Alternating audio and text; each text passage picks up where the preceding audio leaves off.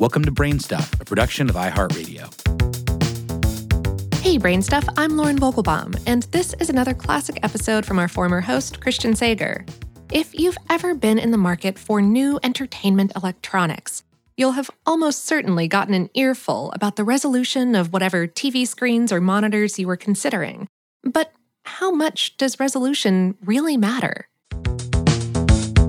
Hey, Brain Stuff, Christian Sager here. When we're talking about TV, we're talking about one big thing resolution. Sharper images, crisper action, immaculate detail in everything from sports to documentaries to video games. In just a few years, we've seen the race move from 720 to 1080p to 4K and beyond. And this brings us to today's question. Does TV resolution matter? Spoiler alert, the answer is yes, absolutely. Or maybe a better way to say it is yes, absolutely, but with a footnote. Before we get to all the weird stuff that footnote represents, we need to understand resolution itself. Resolution starts with the pixel. A pixel is the smallest possible unit of a digital image, a single point of light. When you hear manufacturers talking about resolution, they're describing the number of pixels on a given screen.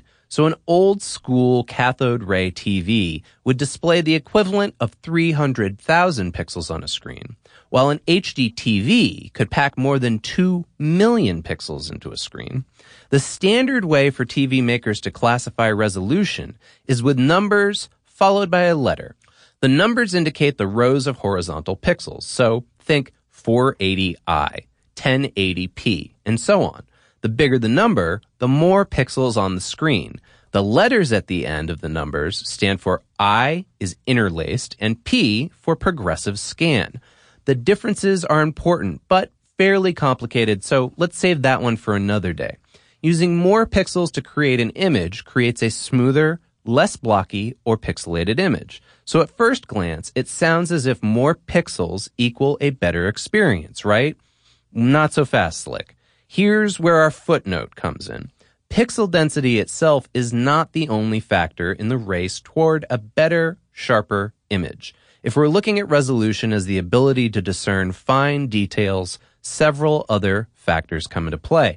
For instance, what's the source of the image? What role does color play? How close or far are you from the screen? And how big is the screen? For example, if you're watching a small enough screen, say 26 inches from 10 or more feet away, your eye won't be able to tell the difference between anything from 480 to 4K. The farther you are away from the image source, the smoother the picture appears.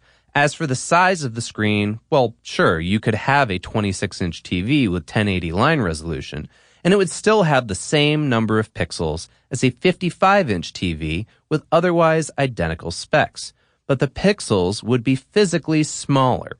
So in this context, size definitely matters. If you put a 26 inch HD TV with 720 line resolution next to another 26 inch HD TV with 1080, you may not be able to tell the difference between the two.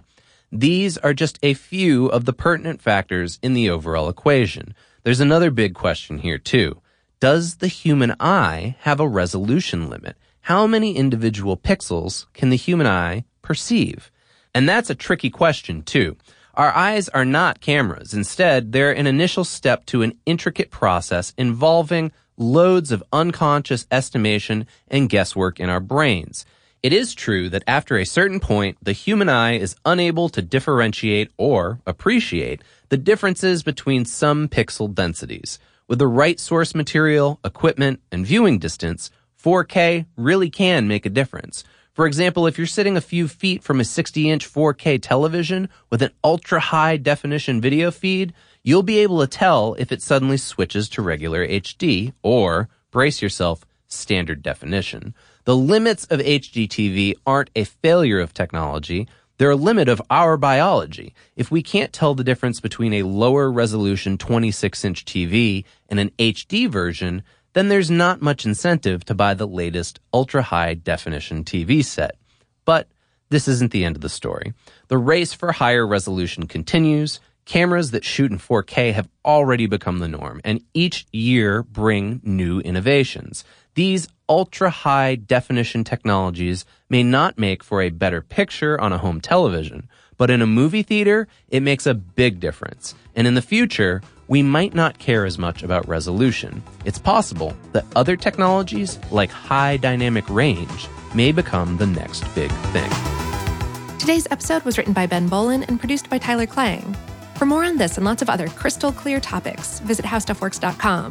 Brainstuff is a production of iHeartRadio. For more podcasts from iHeartRadio, visit the iHeartRadio app, Apple Podcasts, or wherever you listen to your favorite shows.